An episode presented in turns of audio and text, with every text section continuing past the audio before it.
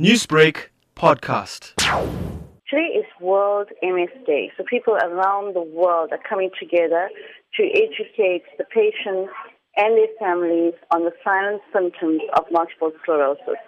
We decided to bring people together, we brought patients together, and we wanted to just allow people to express their feelings and how we can move forward with multiple sclerosis.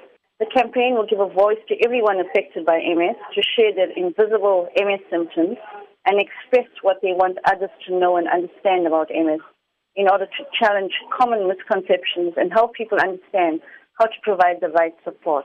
Now, Mala, this book launch has also been the culmination of a personal journey. Talk to us about that. What's very exciting, I've been diagnosed with multiple sclerosis together with three other incurable conditions, which is rheumatoid arthritis, Hashimoto's thyroiditis, and fibromyalgia four years ago.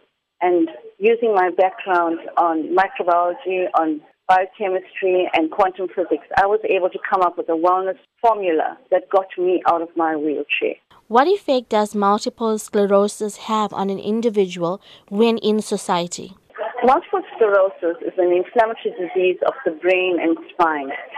It's an autoimmune condition, meaning that the immune system attacks its own body. Now, since the nerves are damaged, different parts of the body loses its function because the information cannot be carried from the brain to the rest of the body.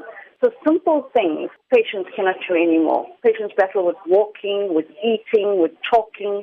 So it becomes very difficult to be in society. With the book launch having happened today and people being as receptive as they have been, what is the next step for you to create more awareness around the M S? We plan on doing workshops and more talks around the country to just empower people that if they change their lifestyle and they change their thoughts, we can actually change the biochemistry of the human body. This is what I did, and this is how I was able to let go of the symptoms that I was burdened with. Newsbreak.